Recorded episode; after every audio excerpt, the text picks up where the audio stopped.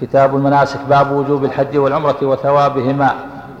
عن أبي هريرة رضي الله عنه قال خطبنا رسول الله صلى الله عليه وسلم فقال يا أيها الناس قد فرض الله عليكم الحج فحجوا. فقال رجل أكل عام يا رسول الله؟ فسكت حتى قالها ثلاثا. فقال النبي صلى الله عليه وسلم لو قلت نعم لوجبت ولما استطعتم.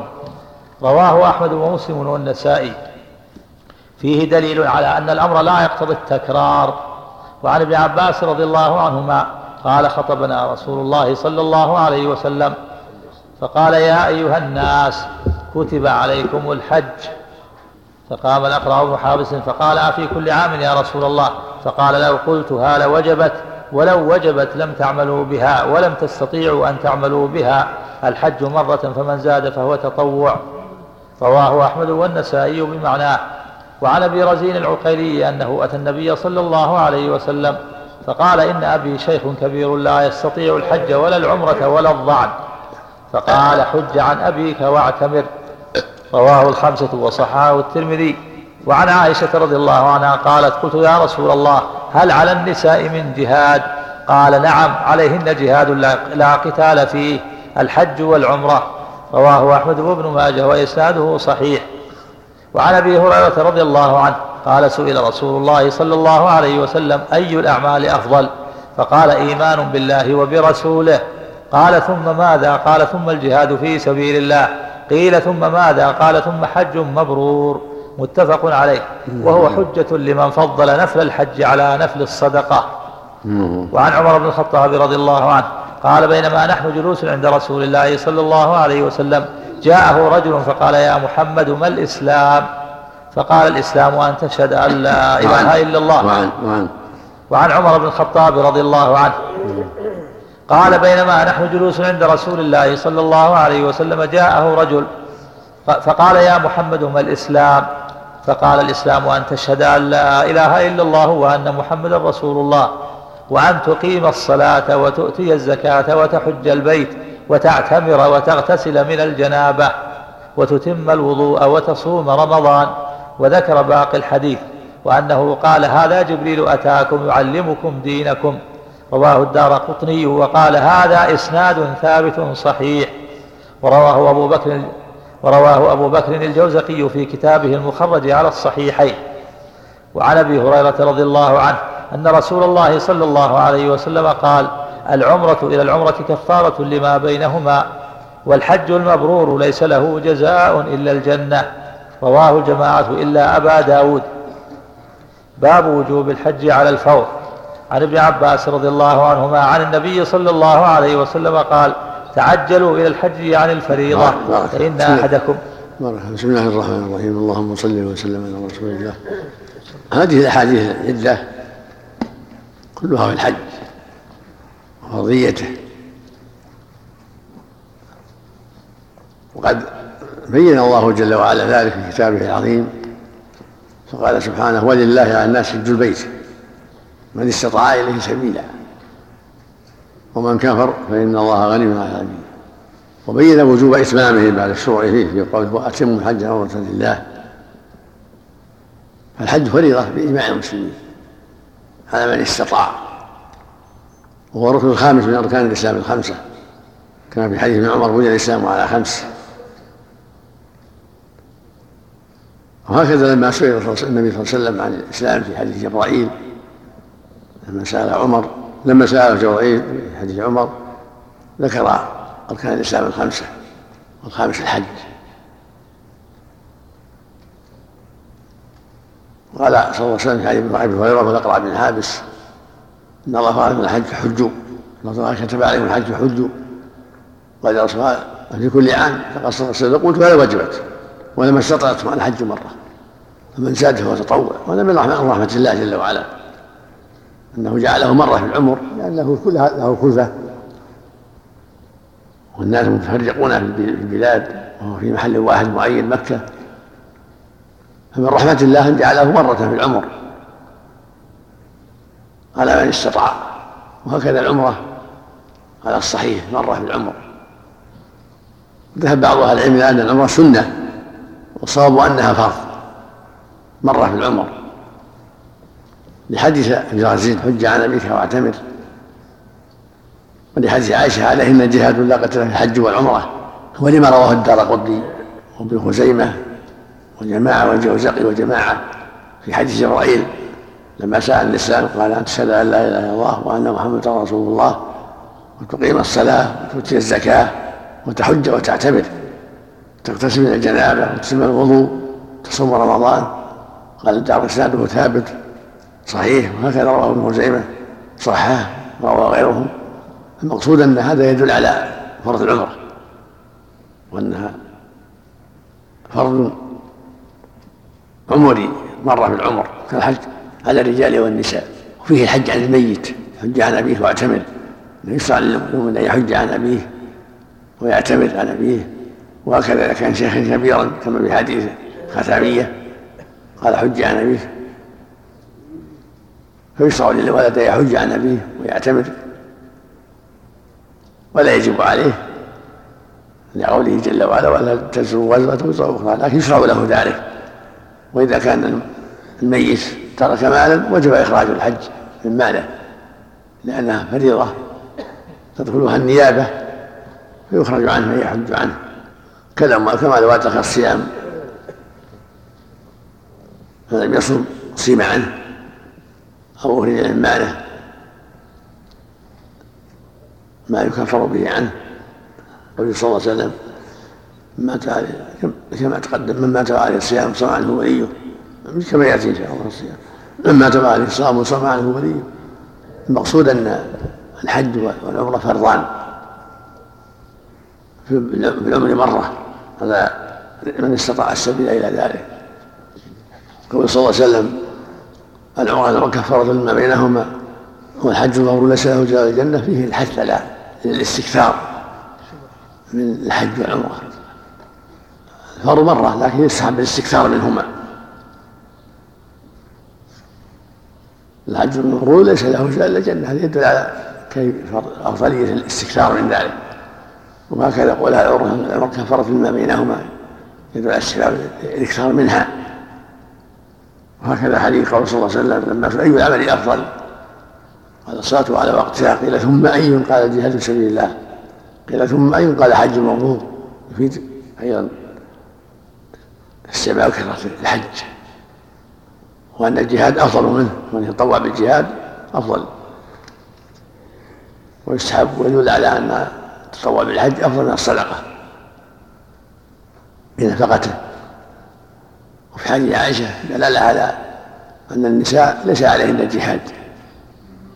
ولهذا في رواية البخاري قال رسول الله نرى الجهاد أفضل العمل قال لكن أفلا نجاهد. قال لكن الجهاد لا قتال فيها الحج والعمرة. فدل على أن النساء ليس عليهن الجهاد وإنما هو من شأن الرجال. ولكن جهادهن الحج والعمرة. وفيه دلالة على الاستكثار من الحج والعمرة للنساء كالرجال. وهو مما يضاعف حديث هذه ثم الحصر. بل يسحب لهن الحج والعمرة إذا تيسر ذلك. كالرجل عندكم في الحاشية غلط؟ حاشية الشيخان عندكم نرى نرى الحج أفضل الجهاد. صواب نرى الجهاد. جاءت البخاري. نرى الجهاد أفضل العمل. هكذا في البخاري. أفلا نجاهد؟ فقال لكن جهاد لا قتال الحج والعمرة صح على حاشا عندكم. لفظ البخاري عن عائشة رضي الله عنها قالت يا رسول الله نرى الجهاد أفضل العمل. أفلا نجاهد فقال لكم إن الجهاد لا قتال الحج والعمرة. وفق الله الجميع نعم. نعم.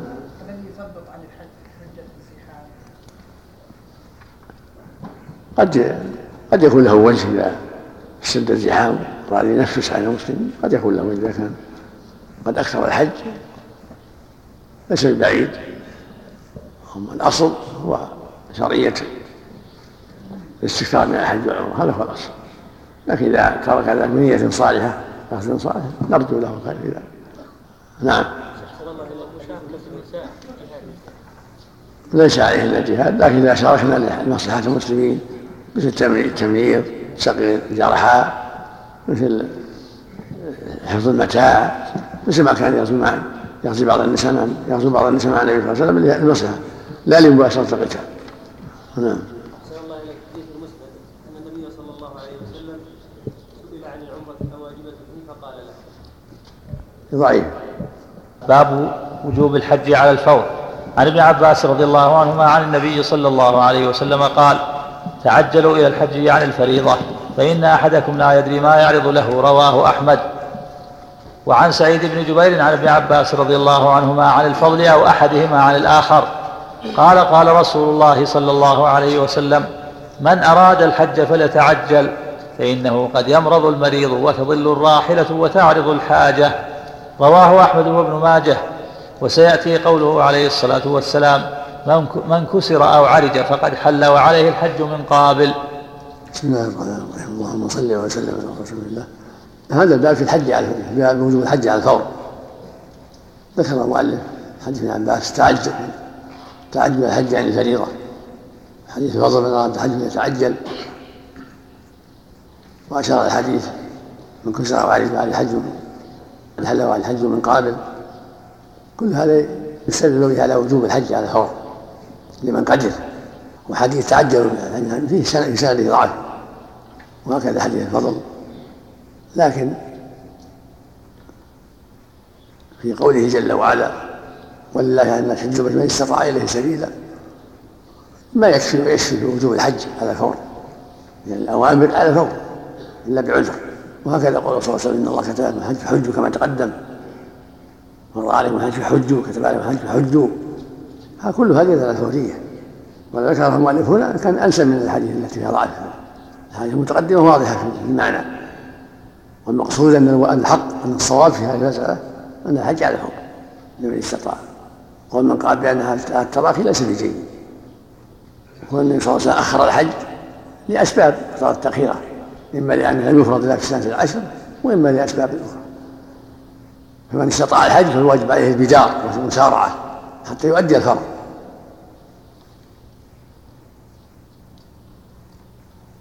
نعم. وعن الحسن رحمه الله قال قال عمر بن الخطاب رضي الله عنه لقد هممت أن أبعث رجالا إلى هذه الأمصار فينظروا كل من كان له جدة ولم يحج فيضربوا عليهم الجزية ما هم بمسلمين ما هم بمسلمين. رواه سعيد في سننه. وهذا كالذي قبله فيه التحذير من التساهل والواجب مبادرة. وهذا الأثر فيه كلام لأهل العلم في صحته. لكن مهما كان على تقدير صحته معناه التحذير. معناها التحذير من التساهل وعدم المبادرة بالحج الفريضة. نعم. حديث أحمد أحسن. تعجلوا الحج يعني الفريضة. فإن أحدكم لا في إسناده رجل قال إسماعيل بن خليفة العبسي قال الحافظ سيء الحفظ. لكن العمدة على غيره. العمدة على الآية الكريمة ولله على حج البيت حديث إن الله كان على الحج فحجوا إن الله على الحج فحجوا كل هذه واضحة. الأمر على الفوري هذا الأصل. الأوامر على الفور. إلا ما دل الدليل على التراخي نعم. باب وجوب الحج على المغضوب إذا أمكنه الاستنابة وعن الميت إذا كان قد وجب عليه. عن ابن عباس رضي الله عنهما أن امرأة من خثعم قالت يا رسول الله إن أبي أدركته فريضة الله في الحج شيخا كبيرا لا يستطيع أن يستوي على ظهر بعيره.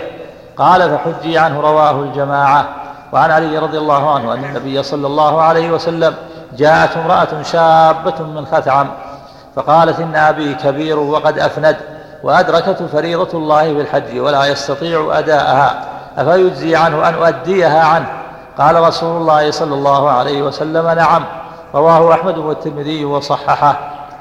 وعن عبد الله بن الزبير وعن عبد الله بن الزبير رضي الله عنهما قال جاء رجل من خثعم إلى رسول الله صلى الله عليه وسلم فقال إن أبي أدركه الإسلام وهو شيخ كبير لا يستطيع ركوب الرحل والحج مكتوب عليه أفأحج عنه؟ قال أنت أكبر ولده. قال نعم. قال أرأيت لو كان على أبيك دين فقضيته عنه أكان يجزي ذلك عنه. قال نعم. قال فاحجج عنه. رواه أحمد والنسائي بمعناه وهذا يدل على وجوب الحج على الشيخ الكبير والمغضوب إذا إذا قدر بالمال لأنها قرهم على تسمية فريضة ومكتوبة. دل على من عجز أن الحج بنفسه. إنه يحج يحج عنه غيره كولده وغيره. لهذه الأحاديث ولحديث أبي رزيق العقيلي. قال يا أبي شيء كبير لا يسر الحج ولا الضعن قال حج عن أبيك واعتمر هذه كلها تدل أن العاجز يحج عنه. إذا تيسر. إن كان له مال من ماله وإن تيسر يحج أولاده شرع لهم ذلك. سواء كان شيئا كبيرا ما إذا لا يرجع بره أما إذا كان لا مال ولا ولا ولد فلا شيء عليه. لكن إذا تيسر له ولد فالسنة لهم أن يحج عنه. نعم. لو كان تركه تكاسلا أحسن الله إليك. نعم. لو ترك الحج تكاسلا إلى أن كبر ولو حج عنه. عليه يأثم يحج عنه من ماله. نعم. إن كان عنده مال. نعم. وعن ابن عباس رضي الله عنهما أن امرأة من جهينة جاءت إلى النبي صلى الله عليه وسلم فقالت إن أمي نذرت أن تحج فلم تحج حتى ماتت. أفأحج عنها؟ قال نعم حجي عنها. أرأيت لو كان على أمك دين أكنت قاضيته. اقضوا الله فالله أحق بالوفاء. رواه البخاري والنسائي بمعناه وفي رواية لأحمد والبخاري بنحو ذلك. وفيها قال جاء رجل فقال إن أختي نذرت أن تحج. وهو يدل على صحة الحج عن الميت من الوارث وغيره. حيث لم يستفصله أوارث هو أم لا وشبهه بالدين. وعن ابن عباس هذا واضح يعني وجوب الحج النذر. إذا نذر حجا أو عمرة وجب الوفاء. إن كان حيا أوفى وإن مات ودي عنه كالدين حج عنه ولده أو غيره أو أخرج من ماله لمن يحج عنه. نعم. وعن ابن عباس رضي الله عنهما قال أتى النبي صلى الله عليه وسلم رجل فقال إن أبي مات وعليه حجة الإسلام أفأحج عنه. قال أرأيت لو أن أباك ترك دينا عليه أقضيته عنه؟ قال نعم. قال فاحجج عن أبيك رواه الدار قطني. نعم. باب اعتبار الزاد والراحلة. عن أنس رضي الله عنه عن النبي صلى الله عليه وسلم في قوله عز وجل من استطاع إليه سبيلا. قال قيل يا رسول الله ما السبيل؟ قال الزاد والراحلة. رواه الدار قطني. وعن ابن عباس رضي الله عنهما أن رسول الله صلى الله عليه وسلم قال الزاد والراحلة. يعني قوله تعالى من استطاع إليه سبيلا رواه ابن ماجه. السبيل هو القدرة على الحج. والحديثان في سندهما ضعف لكن أجمع المسلمون على أن مراد بالسبيل القدرة. إذا استطاع الحج وجب عليه الحج. على حسب حاله. فقد يكون يستطيع الحج بنفسه لأنه قريب في مكة وسط مكة يحج ما يحتاج ما يحتاج مع سيارة ولا غيرها لأن في مكة أو قربها فوجب عليه الحج. قد يكون بعيد فيلزمه الحج إذا استطاع السبيل الزاد والراحلة. الراحلة تشمل السيارة والطائرة الآن والباخرة. والسفينة وغير ذلك. المقصود عند أهل العلم أن يستطيع الوصول إلى مكة بأي طريق سواء من طريق السيارات أو غيرها في حسب حسب الحال في بلاده وزمانه. لأن الله قال من استطاع إليه سبيلا. وهذا يعم جميع أنواع الاستطاعة سواء كان استطاع أن يحج من طريق الإبل من طريق السيارة من طريق القطار من طريق الطائرة. من أي طريق في يتمكن في في وقته وفي بلاده ومن عجز فالله يعذره سبحانه وتعالى. فإذا فإن مات ولم يفعله مستطيع. أخرج من ماله إذا كان له مال. أو حج عنه بعض الأقارب أو غيرهم. نعم. إذا استطاع الوصول ولم يكن عنده مال للرجوع. لا بد يكون عنده يستطيع السبيلين الذهاب والإياب طوع أبناؤه. بحج عن أبيهم فحج ثلاثة في وقت واحد. ما حال أو عشرة. أحسن الله الحمد لله نعم. اي نعم. من عنده نفقه حتى يرجع. ينفق على من بقي من أهله. نعم. صلى الله عليه تأخير النبي صلى الله عليه وسلم الحج. نعم. تأخير النبي صلى الله عليه وسلم الحج إلى السنة العاشرة. الأقرب والله أعلم إنه لم يفرض إلا متأخرا الحج. أو لأنه مش- هناك مشاغل شغلته عن الحج سنه تسع وارسل اباه أبا بكر. السنة كانت التاسعة كالتو- كالتوطئه نعم. السنة التاسعة عمر أبا بكر. أن يصلي ان يحج بالناس. لأجل إما أن التمهيد لحجه صلى الله عليه وسلم ل- أو لأنه لم يفرض ذاك الوقت أو لم يتمكن صلى الله عليه وسلم لأن حجه يحتاج إلى مؤونة لم تيسر ذاك الوقت. أحسن الله. الأصل والقاعدة أنه آمن على الفور هذا هو الأصل. باب ركوب البحر للحج إلا أن يغلب على ظنه الهلاك به. عن عبد الله بن عمرو رضي الله عنهما قال قال رسول الله صلى الله عليه وسلم لا تركب البحر إلا حاجا أو معتمرا أو غازيا في سبيل الله عز وجل فإن تحت البحر نارا وتحت النار بحرا. رواه أبو داود وسعيد بن منصور في سننهما. وعن أبي عمران الجوني قال حدثني بعض أصحاب محمد صلى الله عليه وسلم وغزونا نحو فارس. قال قال رسول الله صلى الله عليه وسلم من بات فوق بيت ليس له إجار فوقع فمات فقد برئت منه الذمة ومن ركب البحر عند ارتجاجه فمات برئت منه الذمة. رواه أحمد. نعم. باب بسم الله الرحمن الرحيم الحمد لله وصلى الله وسلم على رسول الله وعلى اله وصحبه أما بعد الحديث الأول في حديث الله بن عمرو في تحريم الركوب البحر غازيا أو معتمرا أو حاجا بين أهل العلم ضعفه لأن في إسناده من لا يعرف من المجهولين وحديث ضعيف. وقد ركب الصحابة البحر وغزوا وجاهدوا وقاتلوا والأصل السلامة. إلا إذا كان في حالة يخشى منها يوقف كهيجانة واضطرابه يتوقف حتى يهدأ. المقصود أن ركوب البحر لا حرج فيه مطلقا ولو للتجارة. الحديث المفروض ضعيف لا يحتج به. وأما وما يتعلق بالسطح الذي ليس الجار يعني حجاب هذا لا شك أنه وإن كان الحديث سند نظر لكن لا شك فيه خطر. فينبغي للمؤمن أن يحذر ذلك. وأن لا يبيت في سطح ليس له حجاب. لأن قد ينعس قد يغفل يسقط. فينبغي أن يكون محجور مربوط حتى لا يقع الخطر. وكذلك إذا ارتج البحر واشتدت غلمته ينبغي التوقف عن السير حتى يهدأ. نعم. باب النهي عن من باب توقي الشر. نعم. باب النهي عن سفر المرأة للحج وغيره إلا بمحرم عن ابن عباس رضي الله عنهما أنه سمع النبي صلى الله عليه وسلم يخطب يقول لا يخلون رجل بامرأة إلا ومعها ذو محرم ولا تسافر المرأة إلا مع ذي محرم. فقام رجل فقال يا رسول الله إن امرأتي خرجت حاجة وإني اكتتبت في غزوة كذا وكذا. قال فانطلق فحج مع امرأتك وعن ابن عمر رضي الله عنهما قال قال رسول الله صلى الله عليه وسلم لا تسافر المرأة ثلاثة إلا ومعها ذو محرم متفق عليه. وعن أبي سعيد رضي الله عنه أن النبي صلى الله عليه وسلم نهى أن تسافر المرأة مسيرة يومين أو ليلتين إلا ومعها زوجها أو ذو محرم متفق عليه. وفي لفظ لا يحل لامرأة تؤمن بالله واليوم الآخر أن تسافر سفرا يكون ثلاثة أيام فصاعدا. إلا ومعها أبوها أو زوجها أو ابنها أو أخوها أو ذو محرم أو ذو محرم منها. رواه الجماعة إلا البخاري والنسائي. وعن أبي هريرة رضي الله عنه عن النبي صلى الله عليه وسلم قال لا يحل لامرأة تسافر مسيرة يوم وليلة إلا مع ذي محرم عليها متفق عليه. وفي رواية مسيرة يوم وفي رواية مسيرة ليلة. وفي رواية لا تسافر امرأة مسيرة ثلاثة أيام إلا مع ذي محرم رواهن أحمد ومسلم. وفي رواية لأبي داود بريدا.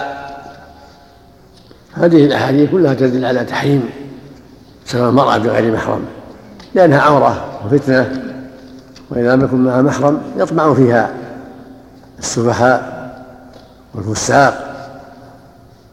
فالواجب ألا تسافر إلا مع ذي محرم. وفي حديث ابن عباس إطلاق السفر. رواه الشيخان في الصحيحين من غير تقييد وهذا هو المعتمد. كل ما يسمى سفر فسره الصحابة في يوم وليلة من مكة والطائف مكة وجدة وما أشبه ذلك كثمانين كيلو تقريبا. بخلاف ما كان حول البلد وأطراف البلد لا يسمى سفر فلا مانع أن يذهب إليه النساء من دون محرم. أما ما يسمى سفرا قد جاء في الروايات الأخيرة بريد من الصيوم. يعني هذه يحتاج رواية بريد تحتاج إلى عناية من جميع طرقها. يكون يكون عليه كلام بعد هذا إن شاء الله. أما الروايات الأخرى يوم وليلة يوم ثلاثة أيام ويومين فقد ذكر العلماء أن هذا بسبب الأسئلة اختلاف الأسئلة. فأجاب كل سائل على سؤاله عليه الصلاة والسلام. واستقرت الشريعة على أن المراد السفر. الحكم يناط بالسفر. ما يسمى سفرا عرفا يخشى على المرأة في فتنة هذا هو السفر. وأقله يوم وليلة مثل ما بين مكة والطائف وأشبه ذلك بالنسبة إلى الأقدام والإبل لا بالنسبة إلى السيارات والطائرات. فما كان يسمى سفرا بالنسبة إلى ما كان في عهد النبي صلى الله عليه وسلم من الإبل والأقدام فلا تسافر به المرأة إلا مع محرم. وما كان حول البلد ومن أطراف البلد مثل ما كانت تخرج أسماء إلى مزرعة الزبير خارج المدينة. هذا يعد من من البلد ومن أطرافها ولا يسمى سفرا والحاصل والخلاصة أن العمدة في هذا اسم السفر ولا يتقيد ثلاثة أيام ولا بيومين ولا بيومين وليلتين ما كان يسمى سفرا عرفا. وقد ذكر ابن عباس وجماعة أنه يوم وليلة. وذكروا مثلوا له مكة والطائف. مكة وجدة. هذه أشياء يضبطها هو الخوف على المرأة من الفتنة. عندك عندك بريد؟ البريد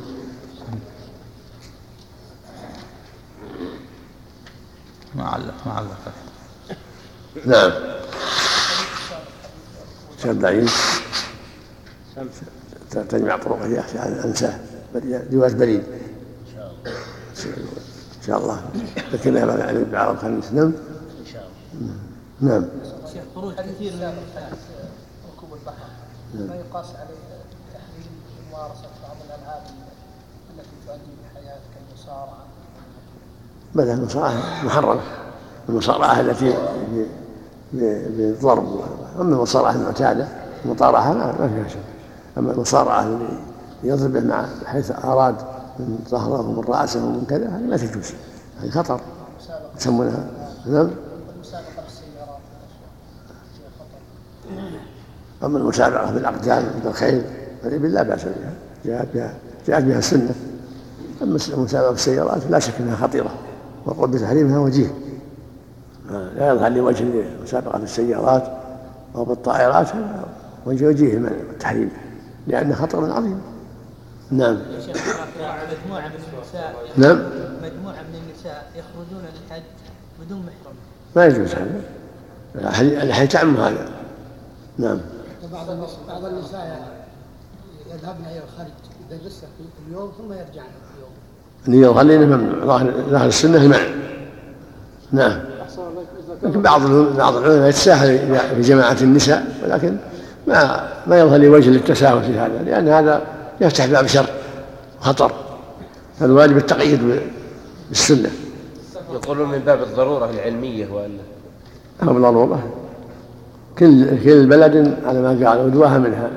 كل بلد يلتمس يلتمس مدرسوها منها. خاصة مع وجود الآن حوادث ولا يروح بها وليها أخوها عمها زوجها. يصبر. حتى وإن كان السائق معه زوجته. ولو معه زوجته من محرم. أو زوجه من محرم. لهم. نعم. ولو للحج نعم. شرط من شرط الوجوب عليها وجود المحرم. لأن الأحاديث عامة. اشترط في المحرم نعم. والطائرة والسيارة كلها. لا تسافر في الطائرة ولا في السيارة إلا بمحرم النبي ذكر المسيرة بالإبل ما هو بالطائرات أحسن الله إذا كان أخوها دون البلوغ يعتبر محرم لا؟ لا محرم المالك محرم المالك نعم. الخادمات يا شيخ أحسن الله عليك أكثر الخادمات اللي اللي هنا بدون محرم. إثمها على من إثمهم على من أرسلهم ولو خادمة ما توصل إلى محرم. يحطها ويروح. يوصلها ويروح. نعم. باب من حج عن غيره ولم يكن حج عن نفسه. عن ابن عباس. نعم يقول المحرم يكفي فيه البلوغ نعم. الصبي المميز لا لا بد من البلوغ. معروف عند العلماء لا بد من البلوغ. نعم. نعم. لا لا بد. لا حول. لا بد يكون عاقل. المجنون يضرها ولا ينفعها. نعم. نعم. نعم. نعم. رواية بريد. وقد أخرجها الحاكم البيهقي وقد ورد من حديث ابن عباس رضي الله عنه أن الطبراني ما يدل على اعتبار المحرم فيما دون البريد ولفظه لا تسافر المرأة ثلاثة أيام إلا مع ذي زوج أو ذي محرم. يقول وهذا هو الظاهر أي أعني لا أخذ بأقل ما ورد لأن ما فوقه منهي عنه. يجمع تجمع طرقه تجمع طرقه إن شاء الله. نعم أنت والشيخ عبد العزيز. من أحب يجمعها المسؤول الأول الشيخ عبد العزيز يجمعها إن شاء الله. نعم نعم. باب من حج عن غيره ولم يكن حج عن نفسه. عن ابن عباس رضي الله عنهما أن النبي صلى الله عليه وسلم سمع رجلا يقول لبيك عن شبرمة. قال من شبرمة؟ قال أخ لي أو قريب لي. قال حججت عن نفسك؟ قال لا. قال حج عن نفسك ثم حج عن شبرمة. رواه أبو داود وابن ماجه وقال فاجعل هذه عن نفسك ثم حج عن شبرمة. والدار قطني وفيه قال هذه عنك وحج عن شبرمة. الحديث ليس عليه مقال وبعضهم وقفه بكل حال ينبغي لهم أن لا يحج عن غيره إلا بعد ما يحج عن نفسه يبدأ بحج الذي فرض الله عليه. الله أوجب عليه الحج فلا يحج عن الناس إلا بعد ما يحج عن نفسه. في هذا الحديث ولما هو معروف. يبدأ بنفسه في أداء ما أوجب الله عليه قبل الناس. ولله كل من استطاع إليه سبيلا. فالواجب عليه يبدأ بنفسه وأن يحج عن نفسه ثم بعد ذلك يتبرع لمن شاء نعم. الحديث تغيير النية بعد عقد نية الإحرام. تغيير النسك تق- تقع عن نفسه. بعد عقد النية. نعم يكون عن نفسه. نعم. يكون عن نفسه نعم. ينعقد عن نفسه لا عن عن الشخص الذي أراد الحج عنه. لأنه مأمور ومفروض عليه أن يحج عن نفسه قبل أن يحج عن غيره. نعم. باب صفة حج الصبي والعبد من غير إيجاب له عليهما. بركة بركة سم بسم الله الرحمن الرحيم. فيه فيه خلاف لكن المعنى يشهد له المعنى. الله أوجب عليه الحج فالواجب عليه أن يبدأ بنفسه أحسن الله إليك. ما يقاس على هذا في باقي العبادات؟ ما يقاس على هذا الحديث؟ بعض العبادات الأخرى الميت قراءة القرآن والصلاة لا قياس ما له محل العبادات العبادات توقيفية. ثم أيضا غير واسعة وهذا واجب على الفور. أما كونه يتصدق عن غيره الأمر واسع. ولو ما تصدق عن نفسه. لأنها نافية نعم. ما يقاس قلب النية في الصلاة أيضا نعم. قلب النية في الصلاة إذا دعت لها مصلحة إذا مثل أحرم. مفردا فجاء جماعة فجعلها نافلة ثم صلى مع الجماعة لا بأس. أو قطعها لا بأس. لأن هذا من أجل الأفضل والأولى. نعم؟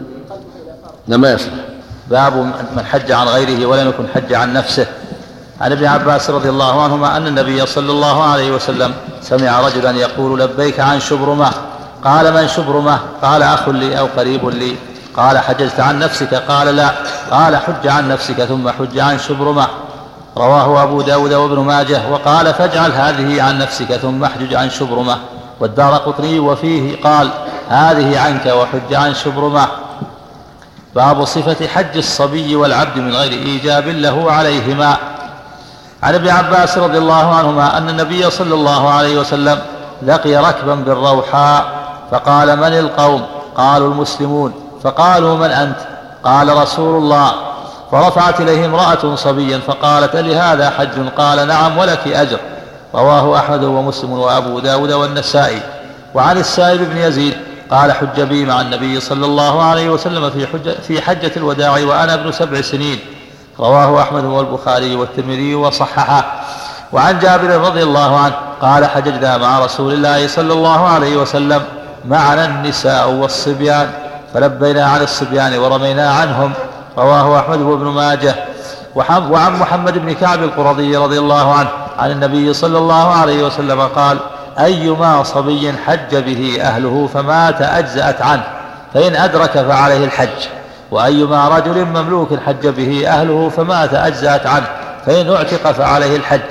ذكره أحمد بن حنبل في رواية ابنه عبد الله هكذا مرسلا. بسم الله الرحمن الرحيم. اللهم صل وسلم على رسول الله وعلى آله وصحبه أما بعد فقد تقدم الكلام على حديث شبرمة وأن الحج يجب على الإنسان قبل أن يحج عن غيره وأن يبدأ بنفسه في حجه ثم إذا أراد الحج يحج عن غيره بعد ذلك. تقدم الكلام في شبرمة انه مرفوع وموقوف والموقوف لا يقام من جهة الرأي. الحاصل أن الواجب على المكلف أن يحج عن نفسه اولا إذا استطاع ثم يحج عن غيره إذا أراد ذلك. فإذا أحرم بها عن غيره صارت عن نفسه ويحج عن غيره بعد ذلك. وأما حديث المرأة فلهذا حج حديث السائب بن يزيد حج به مع الإمام ابن سبع سنين حديث أيما صبي حج ثم بلغ أي حج حجة حجة أخرى وأيما عبد حج ثم أتبع كل هذا يدل على أن حج الصبيان حديث جابر حج معهم الصبيان والنساء. فلبوا عن الصبيان والرضعان كل هذا يدل على حج الصبي جائز. لا بأس ولو كان صغير بالنية إن كان دون السبع نوى عنه وليه. وهو اللي قام أن يقوم عليه من أم أو أب. وإن كان قد بلغ السبع فأكثر يعلم حتى يلبي بالحج أو بالعمرة وحتى يعمل أعمال الحج. ولهذا قال الرسول هذا الحج؟ قال نعم ولك أجر. دل على أن حجه صحيح وأنه نافلة. والذي يحججه له أجر من أبيه أو أمه أو غيرهما.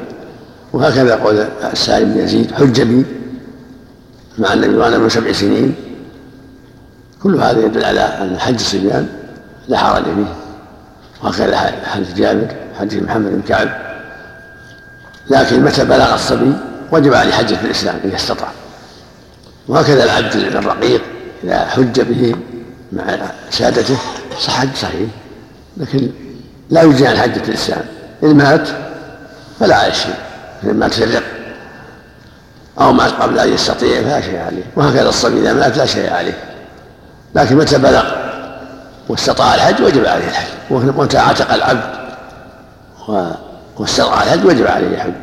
وما كان في الرق أو في الصغر نافلة. نعم. حديث حديث شبر مع الآن. نعم. دون السبع ينبه عن وليه نعم. لكن مطلق آه، بعد السبع. يختلفون الصبيان في التمييز بعضهم يعلم معرفة. يعلم يعلم. إذا بلغ السبع هو محل أمر محل أمر بالصلاة والعبادة؟ يعلم. يعني مطلقة وإذا ما لبى الأمر سهل. التلبية سنة. نعم. يعلم. وكذا تلبس الإحرام يلبس قطعة من الثياب. نعم. لازم واجب. نعم.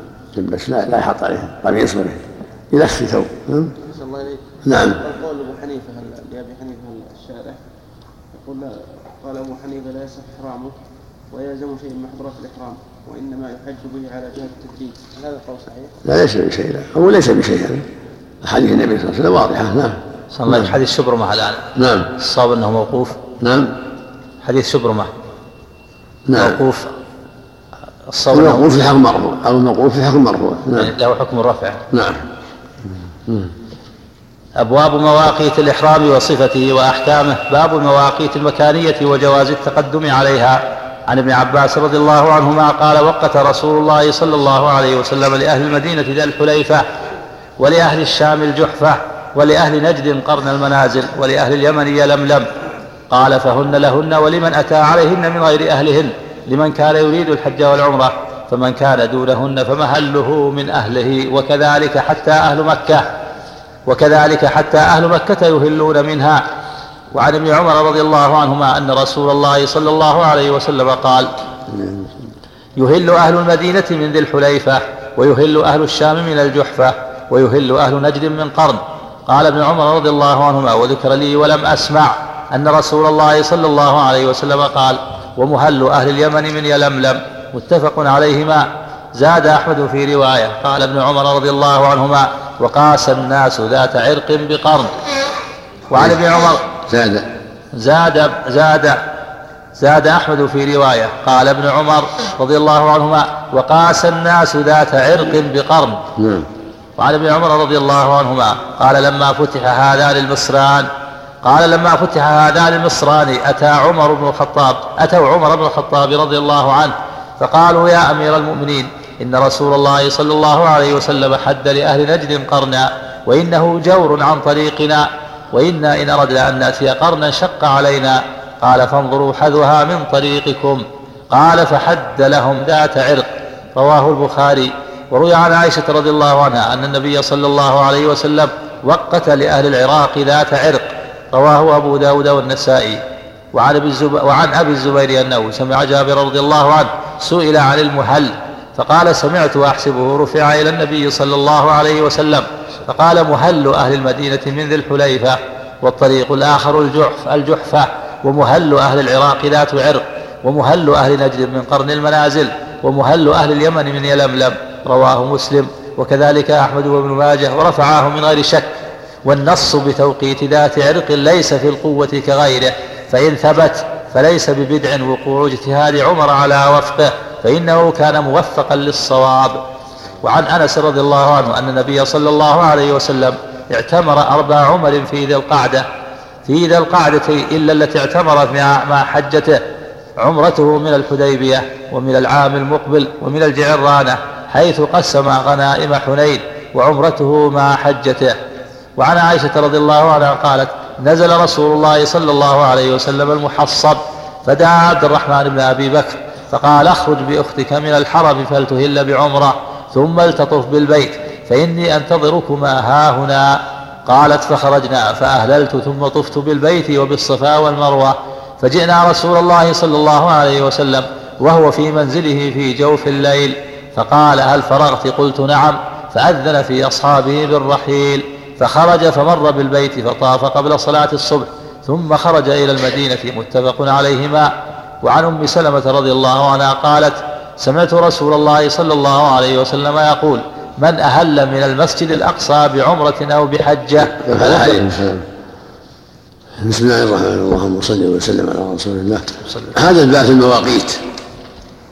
ذكر فيه المؤلف حديث ابن عباس حديث ابن عمر رضي الله عنه في الصحيحين.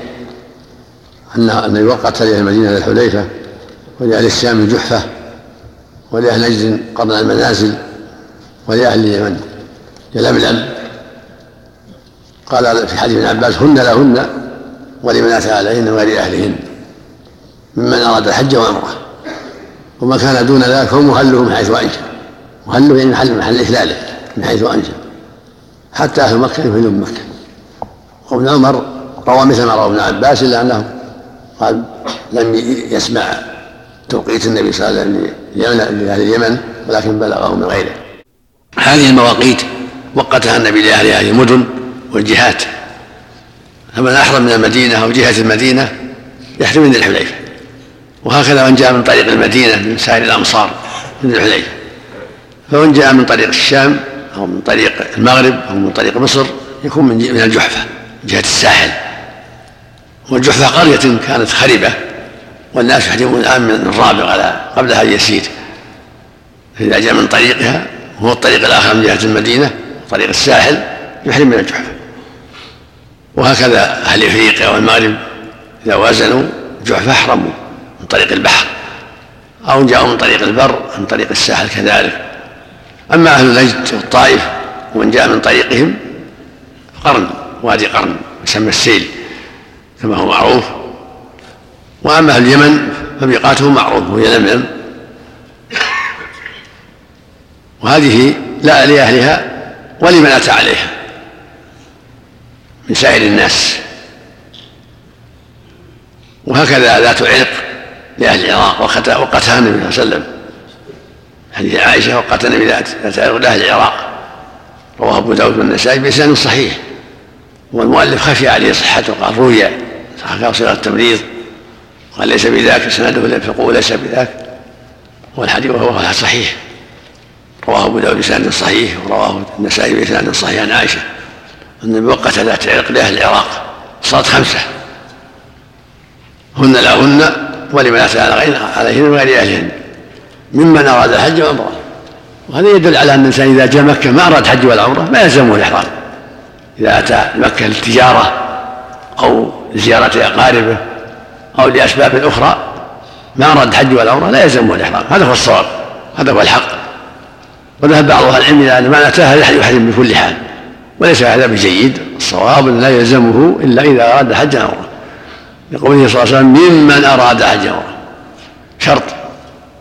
فيه من الفوائد أن عمر رضي الله عنه وقت ذات عرق لأهل العراق. وكانه لم يعلم بها بخبر عائشة. فوافق اجتهاده ما جاء به النص. وهكذا حديث جابر وإن كان شك جابر في رفعه لكن هو موافق للمرفوع في توقيت ذات عرق مع بقيه المواقيت. فصارت خمسة بالنص. خمسة بالنص. ذو الحليفة للمدينه ومن جاء من طريق المدينة. الجحفة وهي رابغة الآن لأهل الساحل. ومن جاء من طريق الساحل ومن طريق المدينة الآخر وذات عرق لأهل العراق واليمن يلملم لأهل اليمن ووادي قرن لأهل الطائف وأهل نجد ومن جاء من طريقهم. أما من سوى ذلك فكل من وازن ميقاتا أحرم منه الذي يأتي من طريق البحر يحرم من أول ميقات يوازنه. السودان أو بقية أفريقيا إذا وازنوا جحفة أحرموا وإن جاءوا من طريق الجو أحرموا من الميقات اللي يوازنونه من جهة الجو. من طريق المدينة ميقات المدينة. من طريق اليمن ميقات اليمن. من طريق نجد ميقات اليمن. نجد وهكذا مثل ما قال النبي صلى الله عليه وسلم. مثل ما قال عمر حذوها من طريقكم. فالجو والأرض واحد. من جاء من طريق الأرض ليس على ميقات إذا وازنه أحرم. ومن طريق الجو إذا وازنه أحرم. أما من كان دون ذلك من أهل الزينة والبحرة وأشباههم. هذا يحرمون مكانهم كل من كان دون المواقيت يحرم مكانه. يلبي بالحج والعمرة من مكانه. وهكذا لو أتى جدة لعمل لحاجة من أي من أي مصر ثم طلع عليه الحج يحرم من جدة. إذا كان حين مر الميقات ما نوى شيء. لكن لما فرغ من عمله في جدة نوى يحرم من جدة. وهكذا لو كان في بحره يحرم من بحره. هكذا لو كان في جعرانه يحرم من الجعرانه كما احرم النبي من الجعرانه لما فرغ من قصر الغنائم حنين احرم من الجراح بعمره وقد اعتمر أربع عمر عليه الصلاة والسلام. العمرة الأولى عمرة الحديبية. حيل بينه وبينها فهي امره له لأنه تركها من غير اختياره. والانسان إذا منع من العمل وهو يريده يكون له أجره. كما في الحديث الصحيح إذا العبد وسافر كتب الله له من عمله وهو صحيح مقيم. والعمرة الثانية عمرة القضاء التي جاء أتى بها النبي صلى الله عليه وسلم عام سبع ودخل مكة حسب الشروط وأقام بها ثلاثة أيام ثم خرج. والرابعة حرة الجيرانة سنة ثمان بعدما قسم غنم حنين أحرم من أحرم من الجيرانة بالعمرة. والرابعة مع حجة حجة الوداع. وقال الحج قال على الصحيح.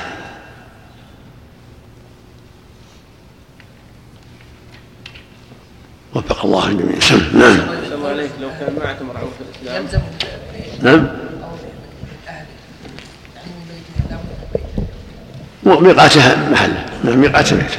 يعني بلده وهو بلزوم بيته. ميقات بلده نعم. مراد النبي صلى الله عليه وسلم من اهله يعني بلده. اللي هو فيها جدة أو أو جعرانه أو ما في بأس البلد كلها محل حرام مثل التنعيم كلها محل محل حرام في مكة. مثل جيرانه محل أطرافها كلها. نعم. لو لو أتى مكة ولم يكن اعتمر عمرة الإسلام الا يلزمه الإحرام؟ لكن قدر على وصول لا يلزم. يلزم من, من الحل. إذا كان أتاها ما نوى عمرة. يحرم من الحل. نعم.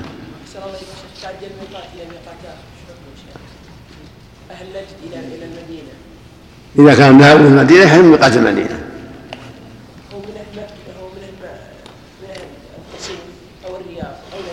إذا كان من طريق المدينة يحرم من ميقات المدينة. وإذا من جاء من طريق السير يحرم من السير وإذا ذهب لليمن جاء من طريق اليمن يحرم من ميقات اليمن. نعم. لكن أحسن الله إليك ما يجوز لأهل المدينة أن يحرموا من السيل؟ نعم. لو قالوا أقرب لنا بدل لا لا. يحرم يلزمهم ميقاتهم.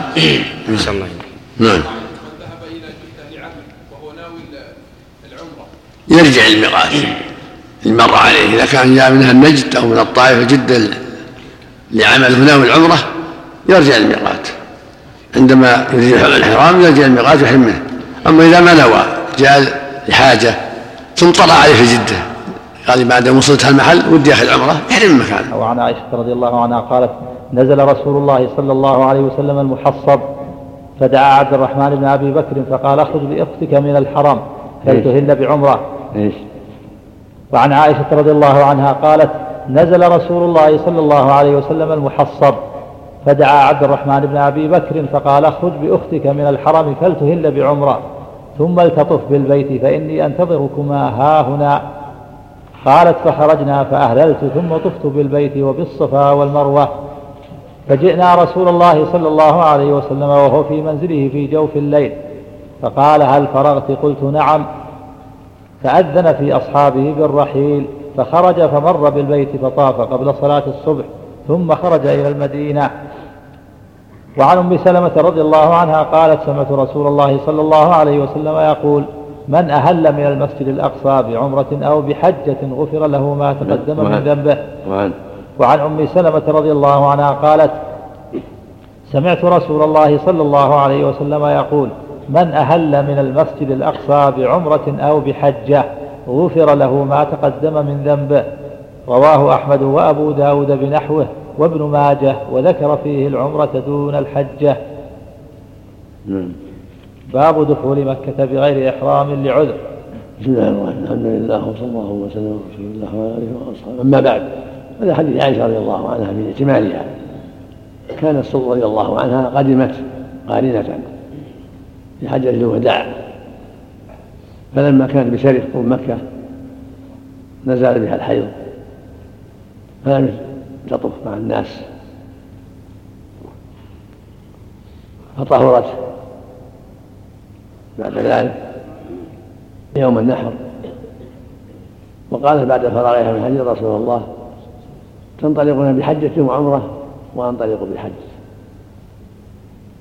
كان إذا مرها أن تلبي بالحج مع العمرة أن تسهل الحج إلى العمرة.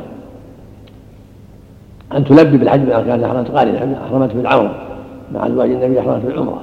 أزواج النبي أحرمنا بالعمرة. فلما نزل بها الحي ودان الحج أمر بها النبي صلى الله عليه وسلم أن تلبي بالحج مع العمرة. تكون قارنة. فلبت وحجت مع الناس قارنة. ثم قالت رسول الله تنطلق عن حجة وعمرة وأنا أنطلق بها. بحج. يعني لأن عمرتي ما يعني ما كملت. فأمر أخاها عبد الرحمن بن عبد من التنعيم ليلة أربعة عشر. ليلة أربعة عشر. فذهب بها عبد الرحمن إلى التنعيم واعتمرت. والنبي ينتظرهما في المحصب. فلما جاءت ارتحلوا من المحصب نزل. إلى المسجد الحرام وطاف طواف الوداع آخر الليل ثم صلى بالناس الفجر وقرأ بسورة الطور صلاة الفجر عليه الصلاة والسلام. فلما فرغ من الصلاة ارتحل في اليوم الرابع عشر من عند الحجة يوم الأربعاء. لأن لأن ذاك الشهر دخل بالخميس. ففي هذا من الفوائد أن الإنسان إذا منعه مانع من كمال عمرته حضر وقت الحج ولم يتيسر له هذا على العمره يلبي بالحج. حصل أو نزل بها حيض المرأة أو نفاس أو أشياء من الموانع يلبي بالحج. يكون قارن ويعمل اعمال الحج الطواف والسعي وغير ذلك. وإذا حب يأخذ عمره بعد ذلك فلا بأس مثل ما فعلت عائشة رضي الله عنها. وأما الصحابة الذين معه أدوا العمرة قبل ما أخذوا عمرة كفت عمرتهم. وهو صلى الله عليه وسلم كذلك ما أخذ عمرة حج قارنا ولم يأخذ عمرة بعد الحج. تكفيه عمرة القرآن. لكن من أخذ عمرة فلا بأس. كما فعلت عائشة رضي الله عنها بأمره عليه الصلاة والسلام. قد قال صلى الله عليه وسلم العمرة العمرة كفارة لما بينهما. والحج المغفور ليس له جزاء الجنة متفق عليه.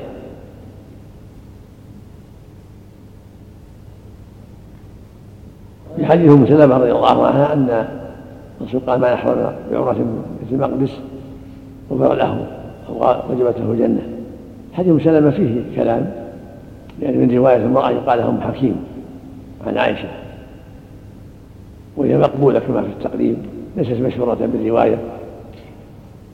قال في البخاري لا يثبت. ورواه عنها شخصان سليمان بن سحيم قال فيه التقريب صدوق. وروى عنها ابن بنتها يحيى بن أبي سفيان قال فيه التقريب إنه مستور. قال في التحرير التحريم إنه وثقه ابن حبان. فالحديث غير مشهور وليس رواته ليس رواته بذلك فلا يصح شاهدا لهذا الأمر. وهو الإحرام بعيدا عن المواقيت من الصيام أو غيره.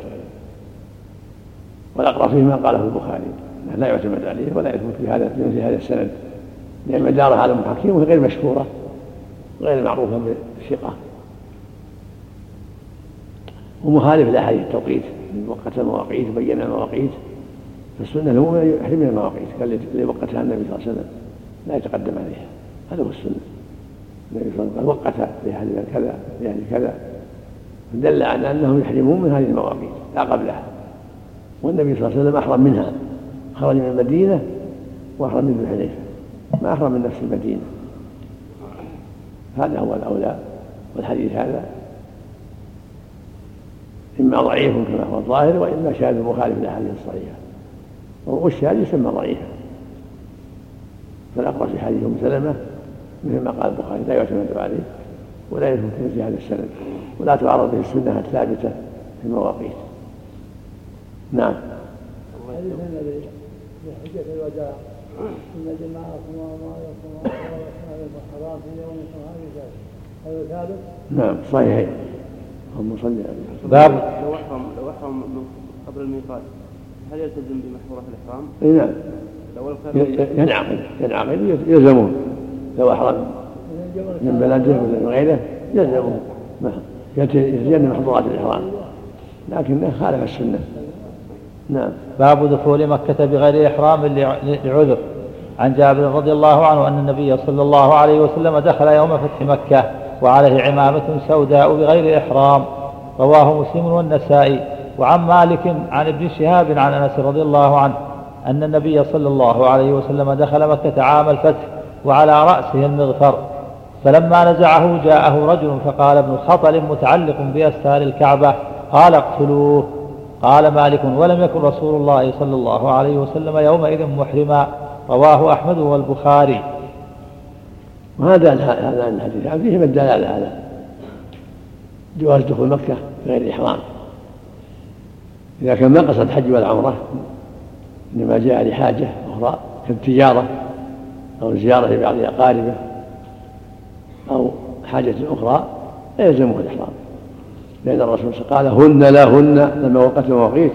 قال هن لهن ولمن أتى عليهن من غير أهلهن ممن أراد الحج فجعل الوجوب على من أراد الحج أما من دخلها ولم يرد حج ولا عمرة لا يلزمه الإحرام. ولهذا لما دخلها عام الفتح صلى الله عليه وسلم دخلها وعلى رأسه المغفر وعلى عمام سوداء لم يحرم ما جاء العمرة جاء للفتح جاء لجهاد المشركين وفتح البلاد وتخليصها منهم عليه الصلاة والسلام. فلا يلزمه الإحرام.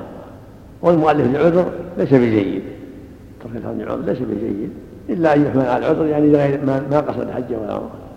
لكن ظاهره يوهم أنه لعذر مطلقا أنه لا لا يترك الحرم إلا لعذر كدخوله. دخول النبي صلى الله عليه وسلم لأجل فتح مكة. لكن الصواب أن يقال يجوز دخولها بغير إحرام لمن لم يرد حج ولا عمرة ولو كان بغير عذر ولو دخل لمجرد السياحة أو الزيارة. لكن الأفضل العمرة إن جاء إلى مكة الأفضل يحرم بعمرة هذا الأفضل له. غنيمة غنيمة. يعني متى يحصل فرصة إذا تيسر له ذلك؟ لكن لا يلزمه إلا إذا أراد الإحرام قبل أن يأتي المواقيت يحرم من الميقات وإن أراد العمرة بعد ذلك أحرم من محله ولو دون المواقيت فإن لم ينوي الإحرام له في مكة يخرج إلى الحرم. إذا طلع عليه في مكة يخرج إلى الحج كما خرجت عائشة. يحرم من الميقات نعم. ولو ولو قبل الحج.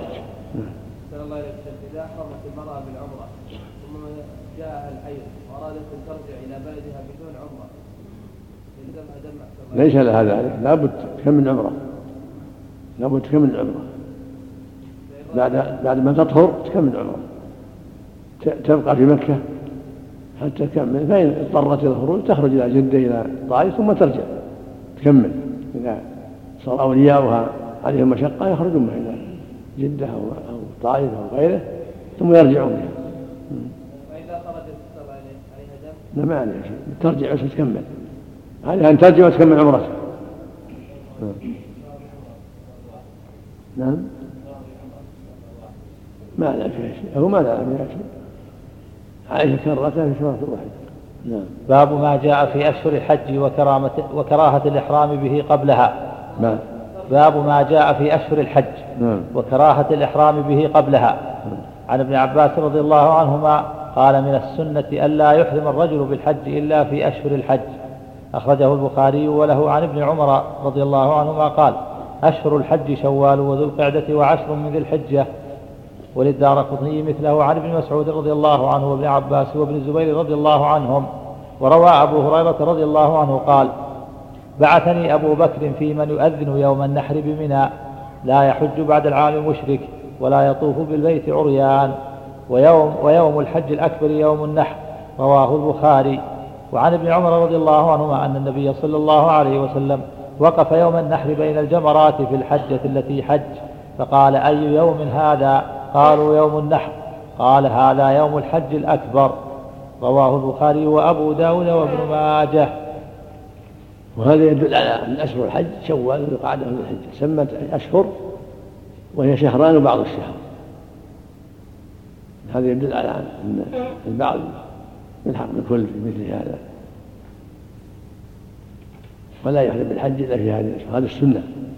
لا يحرم بالحج وهو في رمضان ولا لا. يحرم بالعمرة إذا أراد الحج يكون في إحرامه في شوال. أو ذي القعدة. أو أو ذي الحجة. وإذا قدم مبكرا فالسنة يجعلها عمرة. العمرة مثل ما أمر النبي أصحابه. حتى يتحلل يستريح لا يتكلف.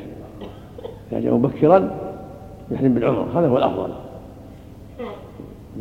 يتحلل يطوف يسعى ويقصر ويحل فإذا جاء يوم الثامن يلبي بالحج. كما أمر النبي الصحابة بذلك. لما فيه من التيسير والتسهيل ويوم النحر هو يوم الحج الأكبر. لأن فيه أعمال الحج في الطواف في السعي في رمي الجمار. هو يوم هو يوم الحج الأكبر. ويليه في الفضل يوم عرفة. لكن لو أحرم بالحج قبل ذلك لزمه الحج. لأن الله قال وأتم الحج عمرا فلو أحرم به في رمضان لزمه لكن له أن يفسخ. يجعل عمره يلزمه إحرام ولكن يفسخ. هذا الفضل يجعل عمره ويخلي الحج في وقته حتى لا يشق على نفسه. وفي يوم النحر خطب الناس. وفي حج وفي يوم عرفة كذلك خطب الناس. قال إن دماءكم وأموالكم عليكم حرام.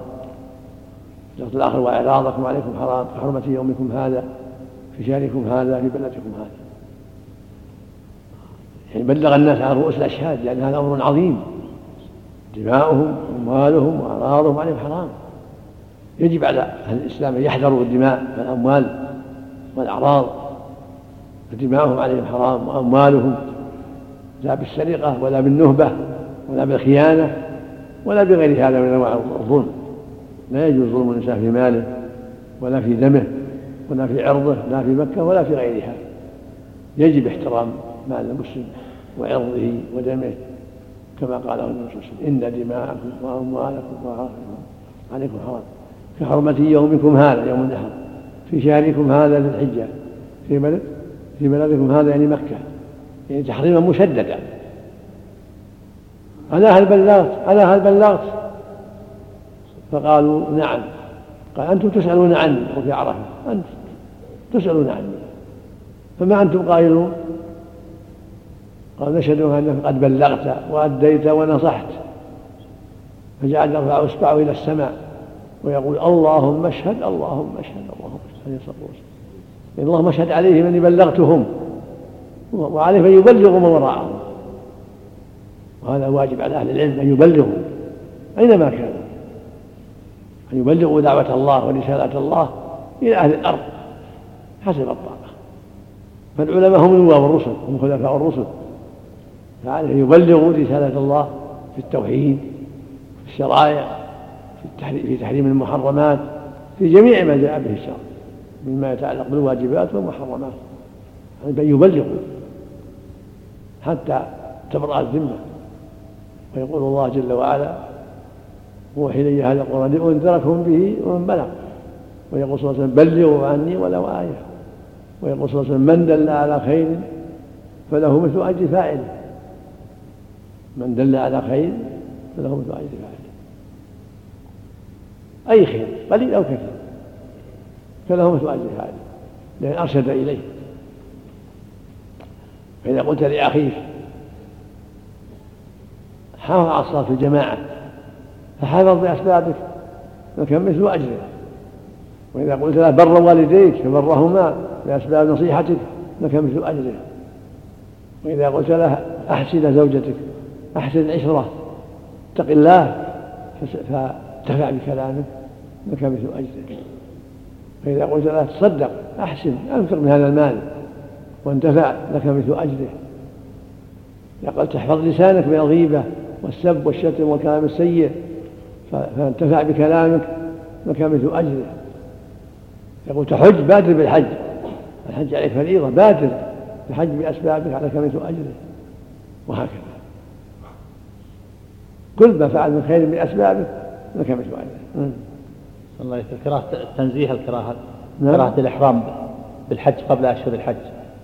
للتنزيه. الأقرب الله أعلم هذا. من السنة. ما قال لا تفعلوا من السنة.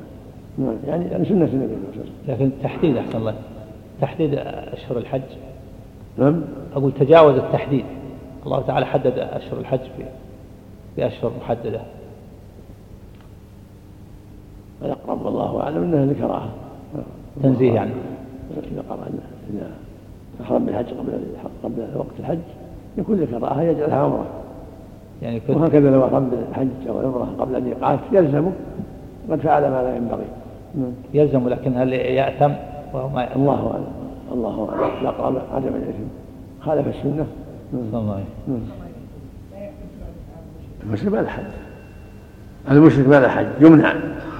قال تعالى إن المشرك نجس فلا يقرب السلام بعد عامه ما إذا استطاع ولي الأمر أن يمنعه منعه. نعم. إذا أتى.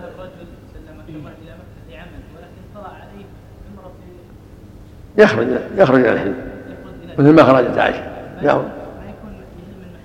لا يخرج إلى الحلم مثل ما أمر النبي عائشه أن تخرج. الله اليك إذا أتى رجل أو إلى مكة ولم يريد الحج ولم يريد العمرة ولكنه لم يسبق له أن اعتمر عمرة الإسلام فهل يلزمه الإحرام؟ يخرج يخرج إلى الحلم يخرج إلى الحلم يحرم وتكفي عن عمرة الإسلام. هل يلزم من ولا يجوز يدخل بدون بدون إحرام مع أنه تمكن من الوصول؟ يلزمه يلزمه يلزم أن يدعي عمرة الإسلام. تمكن منها. يلزم. نعم. يعني في هذه الحالة تجب في هذه الحالة. نعم. يجب عليه ولو ما أراد في هذه الحالة. نعم. أقول في هذه الحالة يجب عليه أن يحرم ولو ما أراد لأنه ما أدعى إذا جاء مكة وما بعد اعتمر نعم. يلزمه أو جاء مكة وقت الحج يلزمه الحج. لأنه استطاع. ولو قال ما ما أريد الآن أريد في وقت آخر. لا يلزمه. باب جواز العمرة في جميع السنة. عن ابن عبد باب جواز العمرة في جميع السنة. عن ابن عباس رضي الله عنهما عن النبي صلى الله عليه وسلم قال عمرة في رمضان تعدل حجة. رواه الجماعة إلا الترمذي لكن له من حديث أم معقل. وعن ابن عباس رضي الله عنهما أن النبي صلى الله عليه وسلم اعتمر أربعة إحداهن في رجب. رواه الترمذي وصححه. وعن عائشة رضي الله عنها أن النبي صلى الله عليه وسلم اعتمر عمرتين. عمرة في ذي القعدة وعمرة في شوال. رواه أبو داود. وعن علي رضي الله عنه قال في كل شهر عمرة.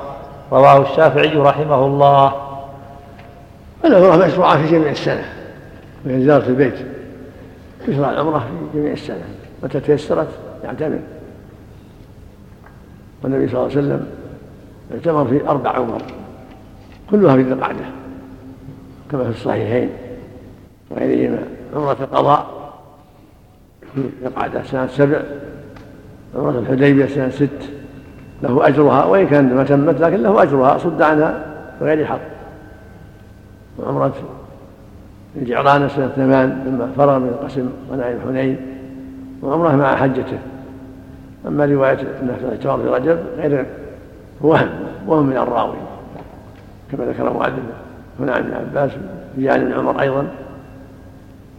وعمره محفوظة كلها في القعدة لم يعتمر في رجب عليه الصلاة والسلام ولا في غيره. كل عمر في في القعدة وفي حديث أم يعقل وغيره عمرة في رمضان تعدل حجة. يدل على فضل العمرة في رمضان وأنها فضلها عظيم وأنها تعدل حجة في رواية حجة معي عليه الصلاة والسلام. فيستحب تحت العمرة في جميع الأوقات. يروى عن علي كل شهر عمرة. توقيت. ليس عليه دليل لكن هذا من اجتهاد علي رضي الله عنه. وليس المرفوع. وظاهر الحديث أنها لا يتقيد بالشهر قول صلى الله عليه وسلم العمرة العمرة كفارة لما بينهما. وعائشة اعتبرت عمرتين في أقل من شهر في أقل من عشرين يوما. عمرة مع حجتها وعمره في أربعة عشر. ما بينهم شيء. ما بينهم إلا يومين ثلاث. فبعد ما فرغت من عمرتها اعتمرت بالحج في العمرة الجديدة فلا يشترط أن يكون بينهما شهر. نعم. هذا اجتهاد من علي رضي الله عنه. اجتهاد من علي. يعني ما ما ما عزاه النبي صلى الله عليه وسلم. كان اراد بهذا انه يعني أيسر وأسهل. قول عائشة عمرة في شوال تمر عمرتين إحداها في شوال. الله إنه وهم. لم يعتمر في شوال عليه الصلاة والسلام. إنما اعتمر في تقاده صلى الله عليه وسلم الحنين وزعها في تقاده صلى الله عليه وسلم. نعم. نعم. بسم الله الرحمن الرحيم. نعم. أقول عائشة رضي الله عنها تقول انطلق الناس بحج وعمرة وانطلقوا بحج. أقول ما ما يخفى عليها أن أن عمرتها تامة. كيف تقول هذا؟ كان خفي عليها حتى أخبرها النبي صلى الله عليه وسلم. يعني في الأول خفي عليها. نعم. خفي عليها في الأول. كان النبي صلى الله عليه وسلم قال لها طواها في البيت وبعد الصلاة يكفيك لحجك وعمرتك. نعم.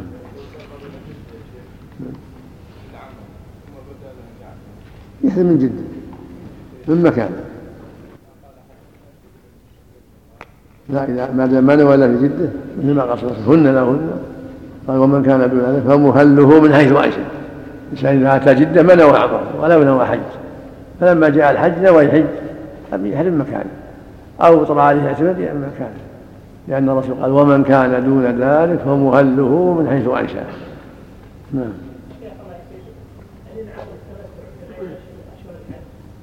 نعم.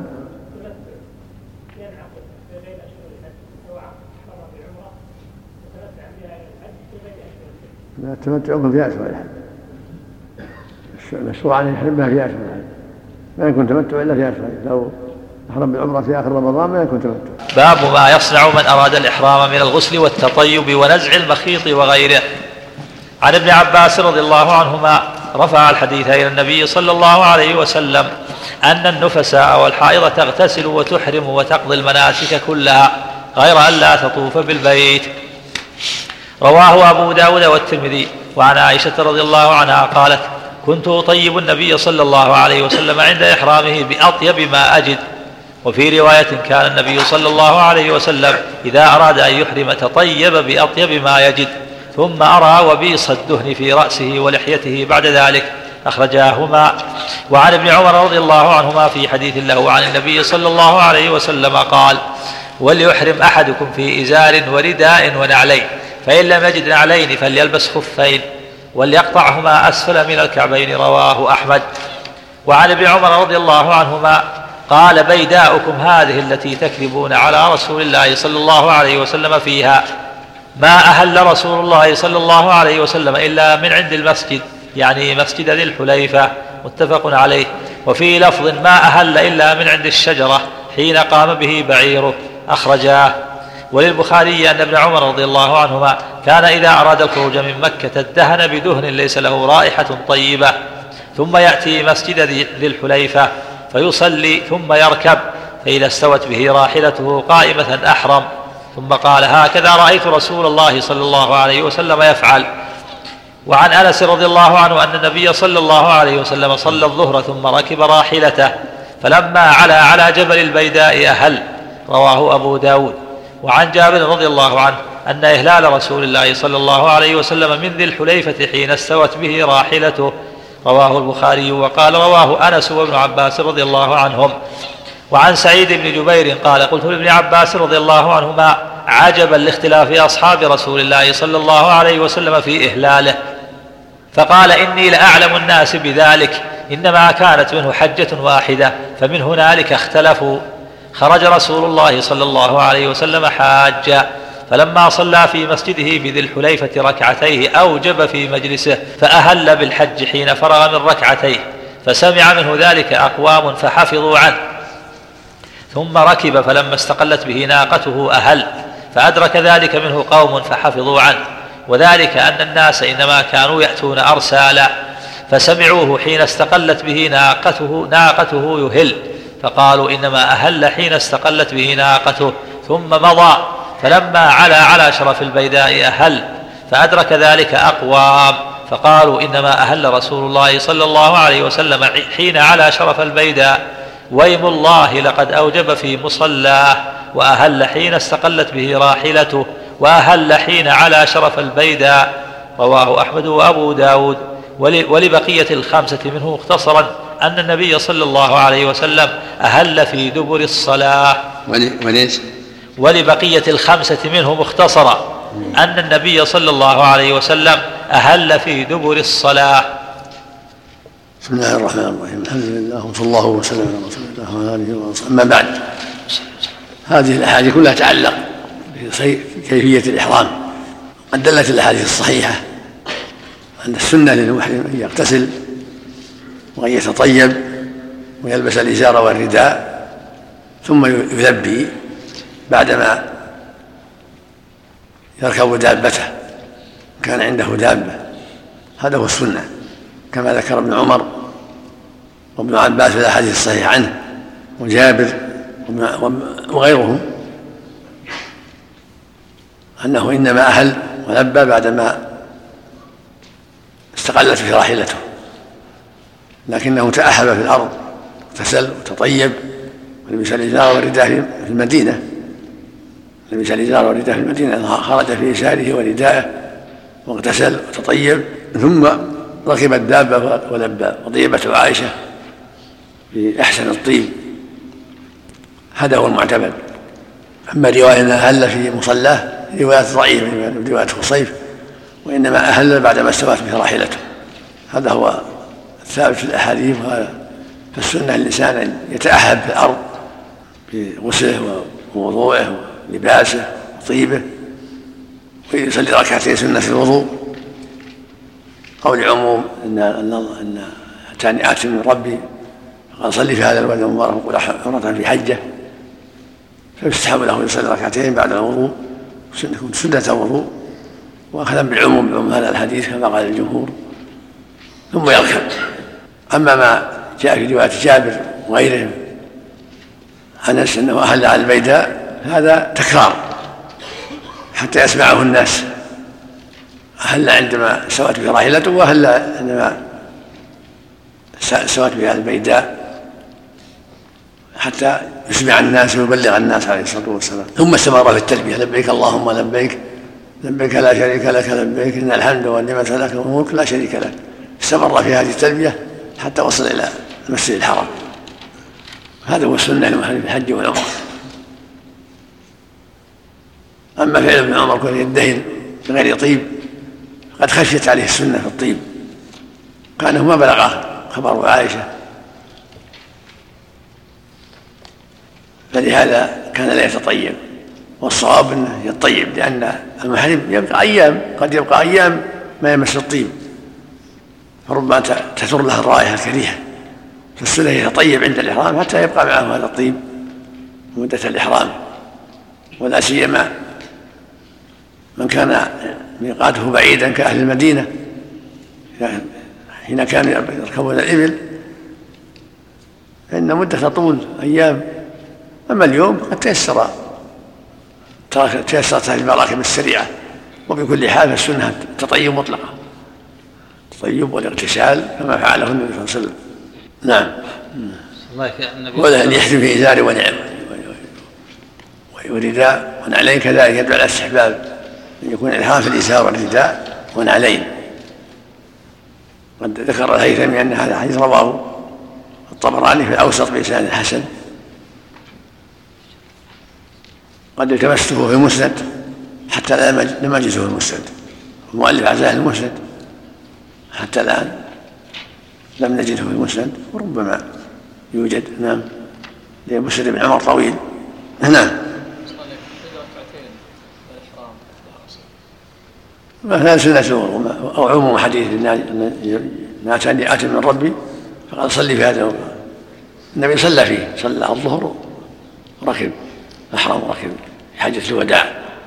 فإذا وافق فريضة كفت الفريضة. وما إذا كان معه فريضة أو توضأ سنة الوضوء تكفي. أخذا بالعموم. صلي في هذا المرض نعم. الله إليك هل ثبت شيء في الغسل غير أمر الحائض والنفساء؟ حديث تجرد الإهلال واغتسل حديث زيد.